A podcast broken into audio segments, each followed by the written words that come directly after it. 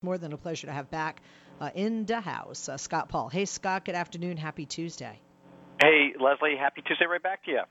Well, I just mentioned that Donald Trump would be in Wisconsin. As a matter of fact, today he visited Waukesha County Technical College in Wisconsin. He also was assisted with that by Labor Secretary Acosta and his daughter Ivanka Trump. I want to talk about what he is talking about and what it means, because the president plans to talk about workforce development. That's the plan. What is their plan? Leslie, it's a good question, and, you know, I think so far in this administration, if we've learned one thing, is that the plans aren't terribly detailed. The tax plan on one page is a great example of that. And with respect to workforce development, I know that there's a desire on their part to increase the number of apprenticeships, which is basically earning while you're learning. So, you know, what we used to call kind of like on-the-job training, but in a more formal aspect. So there's a desire to do that. The president has said he wants to do that. I know that Ivanka has been persuaded, and I think rightfully so, that it's a meaningful way to provide a career pathway for the majority of Americans who aren't going to get a four-year college degree. That said, when you look at another document, the budget, there's not a whole lot of evidence that the administration believes you have to invest federal dollars into workforce development programs. And many of these programs would actually face drastic cuts if this budget was passed by the House and the Senate. I don't know what will happen down the road and if you'll see these kinds of cuts, but even the types of programs that the president is visiting today in Wisconsin, they'd face cutbacks, and they'd have to try to find another way to make up those resources, either through this state, and when you have a governor like Scott Walker or some of these other governors, that's unlikely to happen, or increasing student fees or student debt. So it's definitely a major challenge. And while there's a great desire to improve workforce development and apprenticeships, from an investment perspective, there's a gap between the idea and the execution here. Donald Trump, famous for the show The Apprentice, talked about apprenticeship programs. One of the things that it seems the administration wants to focus on is streamlining current federal job training programs and expanding apprenticeship programs. Do we have any more specifics than that, than just a lot of verbiage from the president? And if so, what is your take, on an apprenticeship and expanding apprenticeship programs, yet, streamlining the current federal job training programs? Well, I would say that, there are a number of different federal job training programs. One could make an argument that some of them could be combined, but when they are combined, you certainly don't want to reduce the level of services that you're providing for people, particularly those who have been dislocated from their existing jobs, who desperately need that, or underserved populations. With respect to apprenticeships, the Department of Labor has a process for registering apprenticeships. And these, by the way, Leslie, these apprenticeships are in lots of different occupations. They're in healthcare, they're in construction, they can be in the service industry, they can certainly be in manufacturing as well. So it's not. I don't know what people envision when they picture apprenticeships, but it's a lot of these different types of occupations. To get a registered apprenticeship can take a lot of work, and that's something where I agree that the paperwork, the process could be streamlined and made a little bit more effective. And there are a number of state level requirements that different states have. California has different requirements than say Indiana, and so there's some work that can be done in that sphere, but that's certainly not the greatest barrier to get more young people and mid-career kind of adults engaged in work-based learning opportunities like apprenticeships. You know, and apprenticeships, quite frankly, are something that at least I remember historically when, you know, my grandfathers were sheet metal workers and they worked in manufacturing. When they used to have apprenticeship programs, but I think some of the best apprenticeship programs they have are through the unions. Yeah, that's exactly right. And particularly in the building and construction trade. So you're thinking, the carpenters, the plumbers, occupations like that. They have that industry and its workers. They invest more than $1 billion into apprenticeship style learning, and it's paid off because you can take someone out of high school who has a high school degree.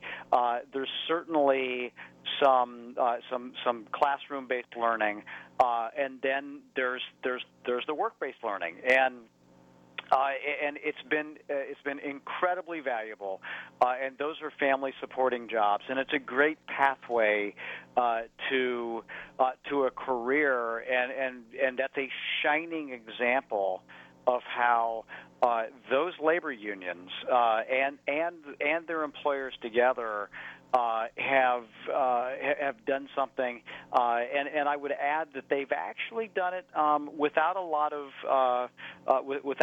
lot of federal financial assistance along the way as well. And there are examples in the industrial space as well. The steelworkers and Dow have an apprenticeship program together. Some of the automakers in the UAW do, and certainly the Machinists Union and General Electric and Boeing are other examples where you see this, but that the labor side has been very engaged in this, and they certainly understand the value of these apprenticeship programs. Can you just explain, Scott, to folks the difference between an apprenticeship and an internship? That's a great point.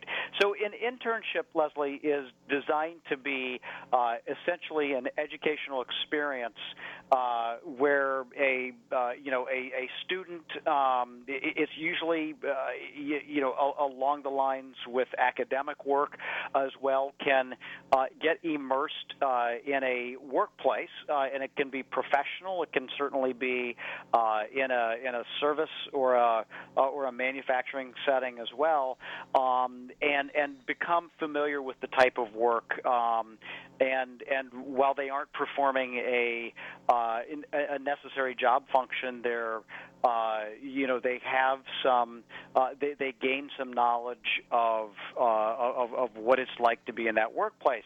An apprenticeship is where someone has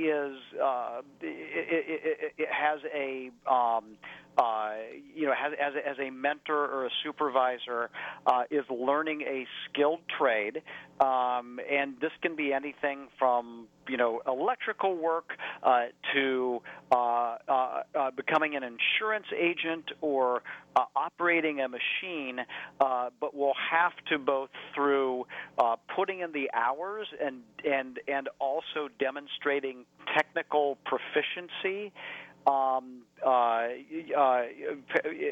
achieve some level of certification that they're a full-fledged carpenter, electrician, some other type of skilled trade along the way, and the apprenticeship almost always results in a transition to becoming a full-time employee as well. So I think hopefully that helps you differentiate this idea between an internship, which usually has kind of an end stage to it, versus an apprenticeship, which is a pathway to a direct pathway to that career.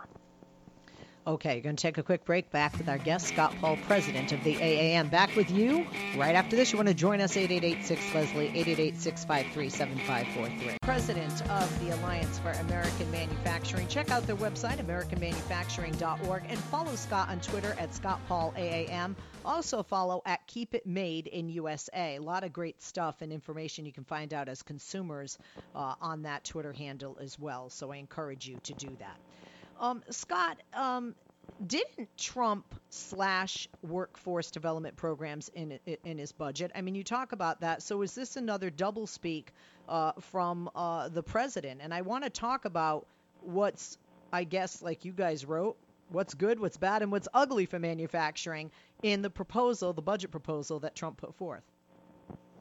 Yeah, so it's a great point. And again, there's a tremendous gap between the rhetoric on this issue and what the funding priorities are with respect to the Department of Labor.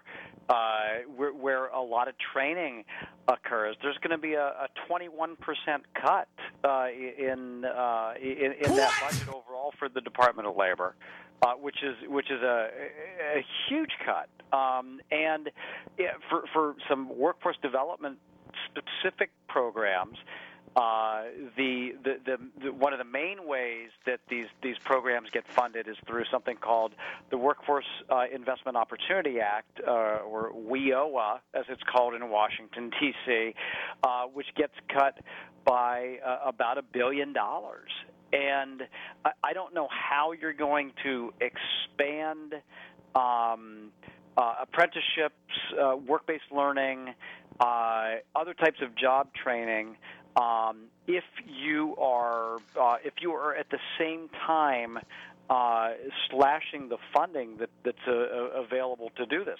And Leslie, it's the same story for the Department of Education, where there are proposed cuts to career and technical education, although there may be some congressional consideration of reauthorizing those programs. Doesn't mean the money's going to be there for them next week, and that's also a real blow to the on the ground service providers, those folks who actually do the training programs for our young people, for our adults who are dislocated and are looking for another job.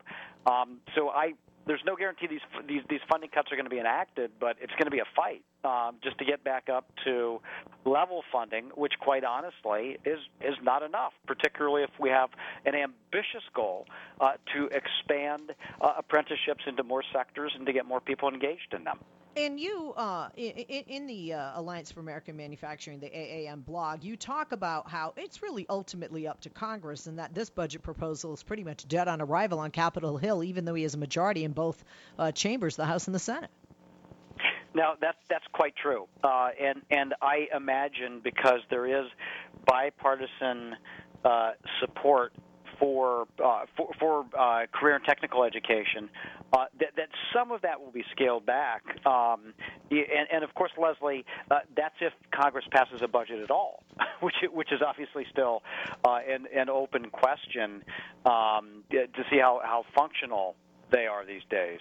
But I'm not, I think that we have to, and we've certainly encouraged our supporters, and I know other folks who are really interested in boosting job training and work-based learning programs like apprenticeships to get in touch with Congress and make sure that they know that these cuts would have a negative impact on our economy, on our businesses, and on the people, the young men and women who they are supposed to aid in getting the skills they need to have a family-supporting job and career opportunities.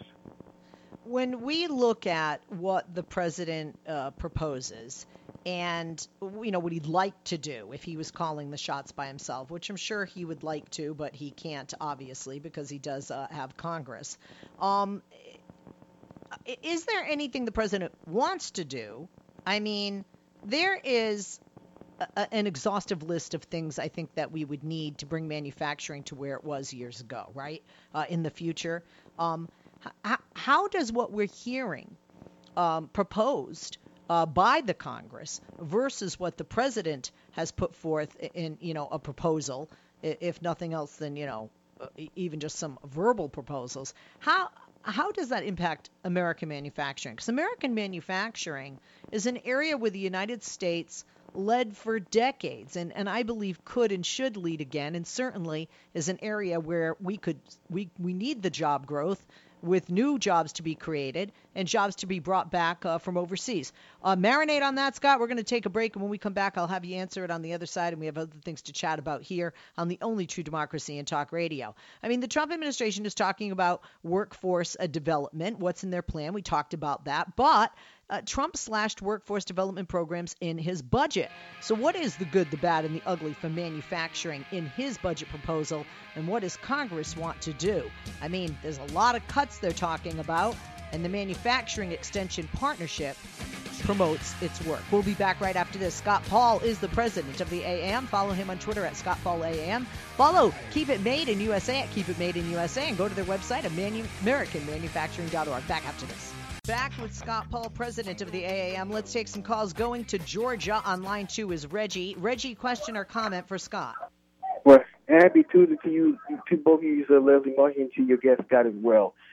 I would just like to know, do you think that Donald Trump is trying to destroy all jobs in America, or just certain ones that he doesn't care about? And do you think that President Obama's, shall we say, jobs plan was a much better idea than Trump's is, or not? Okay, Reggie, what do you think, Scott? Could you hear him? I got part of that. And, you know, is he I'll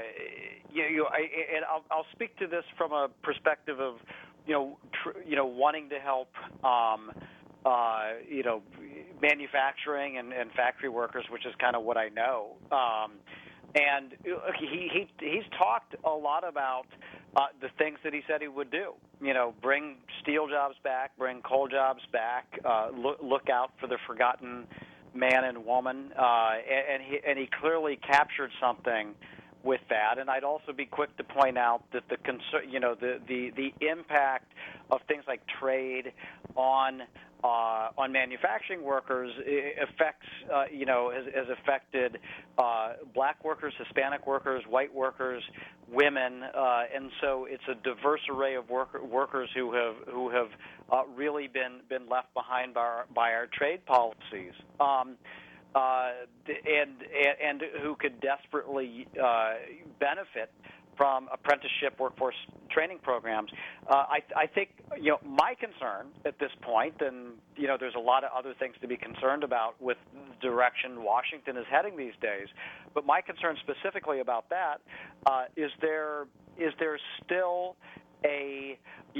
there's this gap between what the president has promised, and specifically for manufacturing. And I'll say that on manufacturing, much of which I support this idea, and a lot of industrial state Democrats do too, from Chuck Schumer to Debbie Stabenow in Michigan to Sherrod Brown in Ohio and others. But we're still waiting to see what this is, and these cuts in workforce and apprenticeship are another example where there's been this enormous gap between what he has said and what they're trying to do. We have talked a bit about this before and touched upon it, Scott, so I want to switch gears to robots.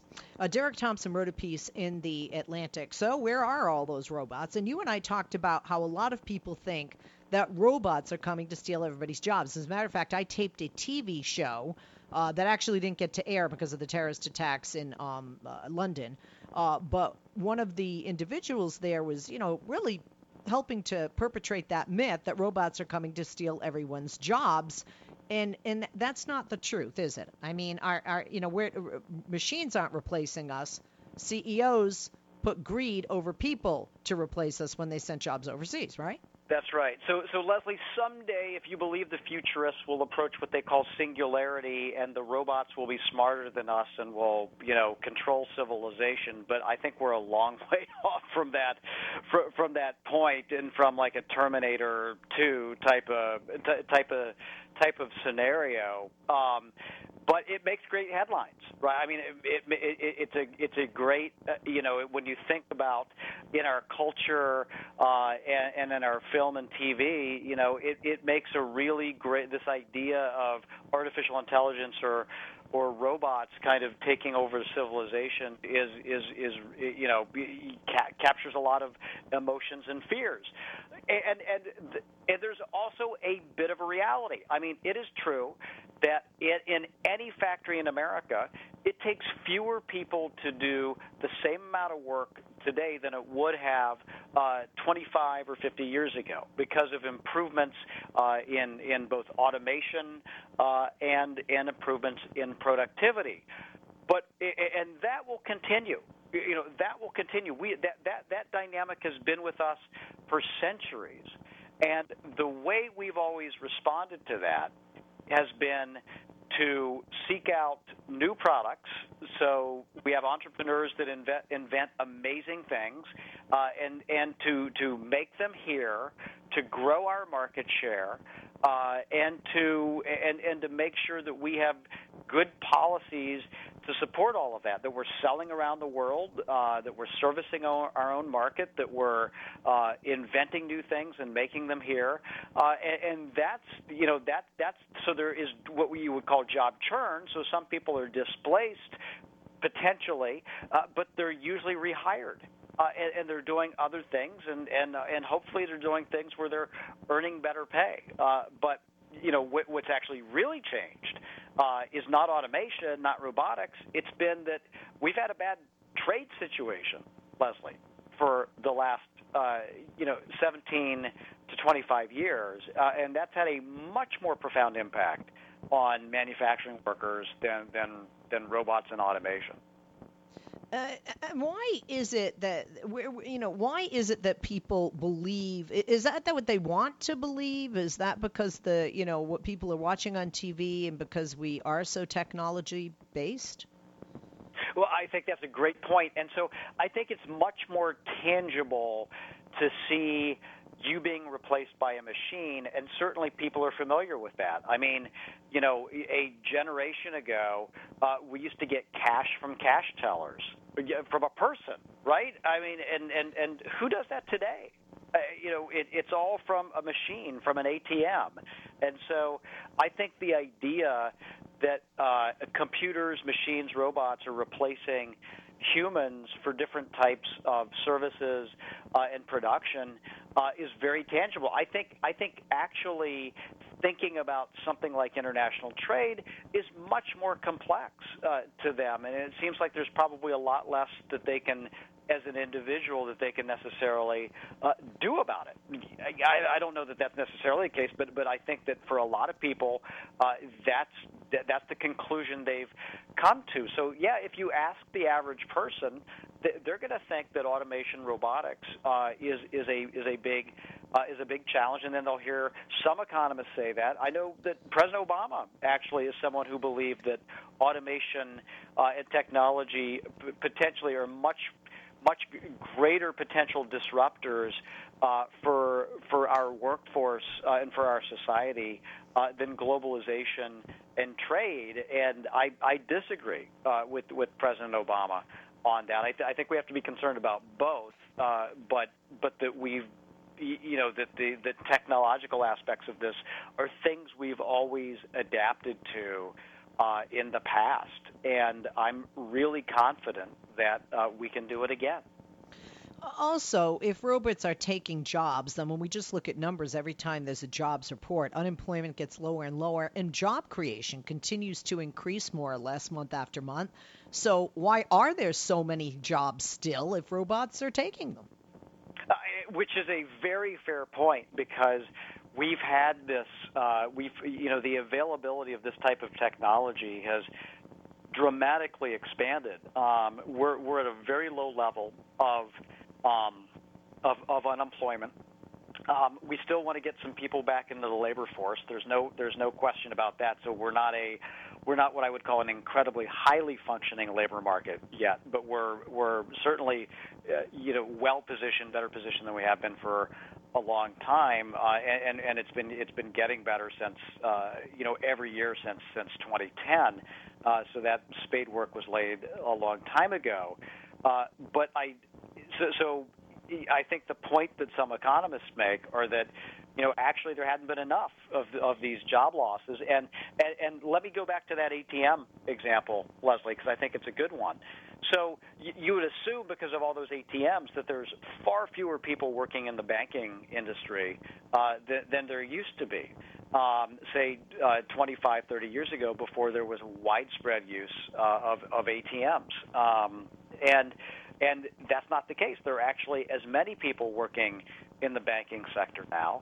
They're doing different things. They manage different types of financial products. It requires a different set of skills. They're not necessarily counting bills out now, but they are developing relationships with customers, trying to provide them with different types of loan services or what have you. And there's a lot of different financial products available now that weren't 30 years ago, and there are fewer branch banks. There are fewer financial institutions than there were a generation ago, but there are just as many branch banks as there were. So it's not inevitable that even something like an ATM is going to cause a net employment decline in the banking industry. It's going to change the nature of work. People are going to need new skills, and the same can be said, I think, in manufacturing to a large extent. I grew up in Boston, where they have in Cambridge, just over the bridge on Mass Ave, an educational facility you might have heard of. I know you have, Scott. Many people have. It's called MIT, Massachusetts Institute of Technology. You have to be damn smart to get in there. And an MIT economist, David Autor, actually, who coined the phrase China stock, he did a TED Talk on the devastating effect that trade with China had on millions of American workers. And he's very optimistic about the future of the American job market. And in his TED Talk, he explains that he isn't afraid of robots. So when you have somebody on this level saying, look, I'm not afraid of robots, and, in his research, his expertise, his knowledge just doesn't, find that to bear out to be true going forward.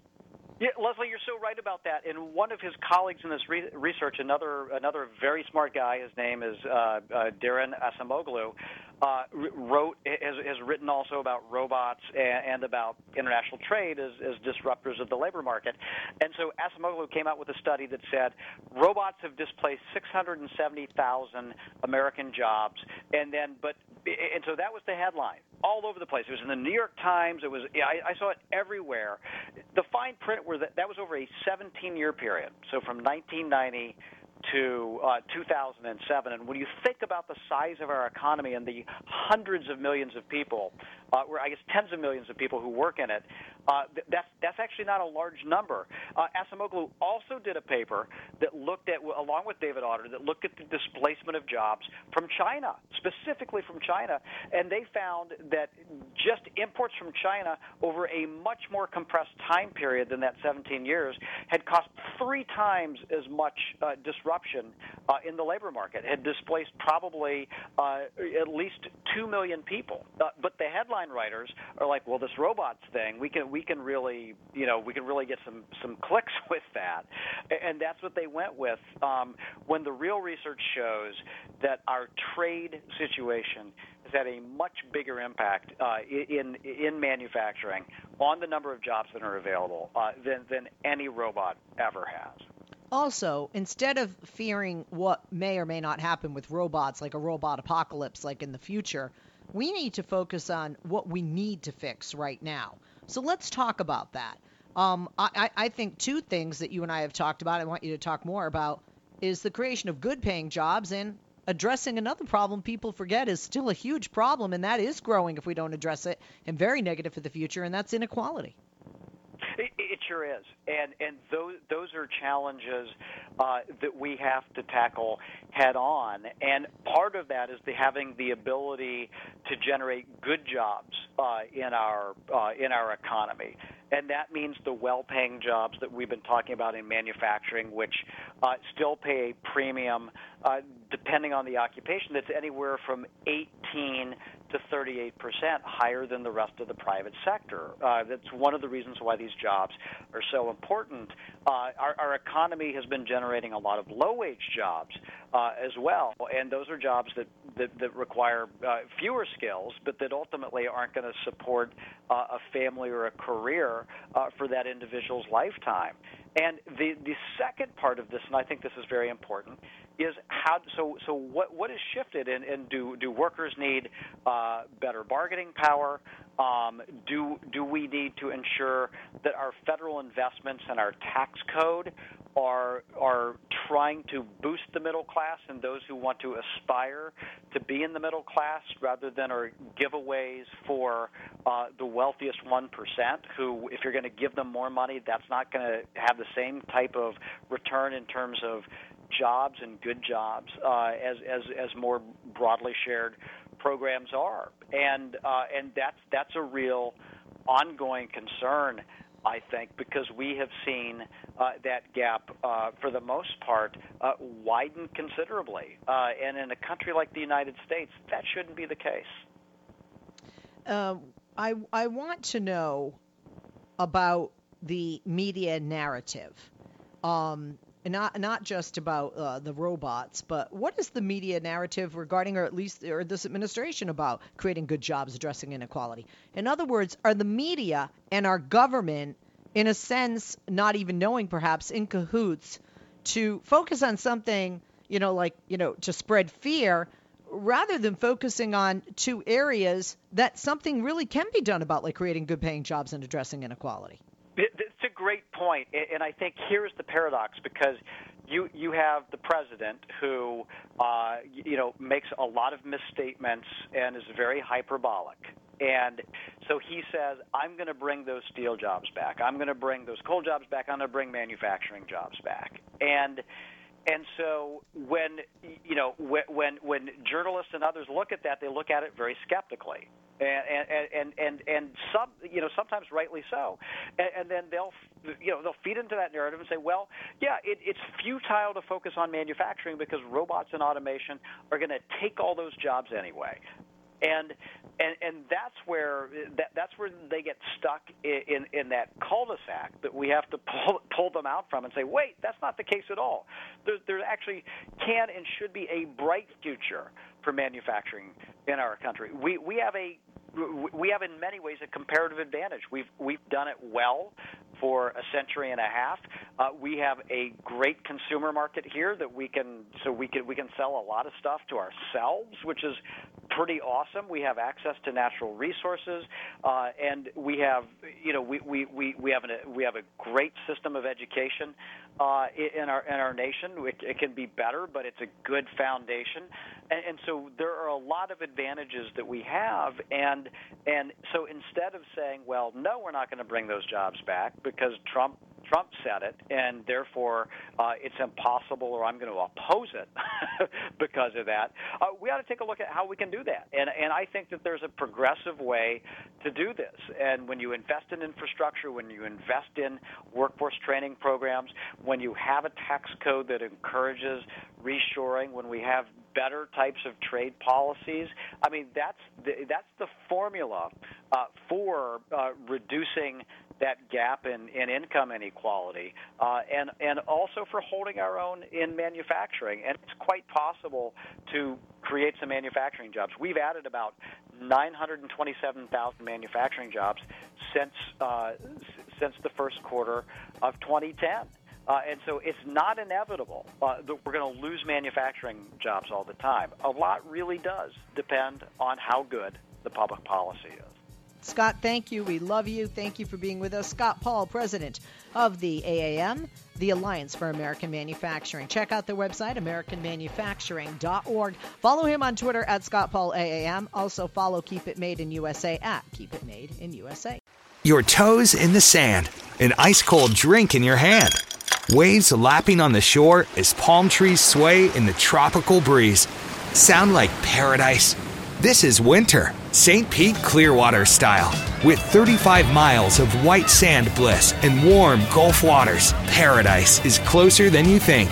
Visit award-winningbeaches.com to plan your perfect getaway to St. Pete Clearwater, voted the best beach in America by TripAdvisor. Want to know the coolest thing about St. Pete Clearwater? We'll give you a hint. It's not the beach. It's Central Ave. This is St. Pete at its funkiest, foodiest, and most fun.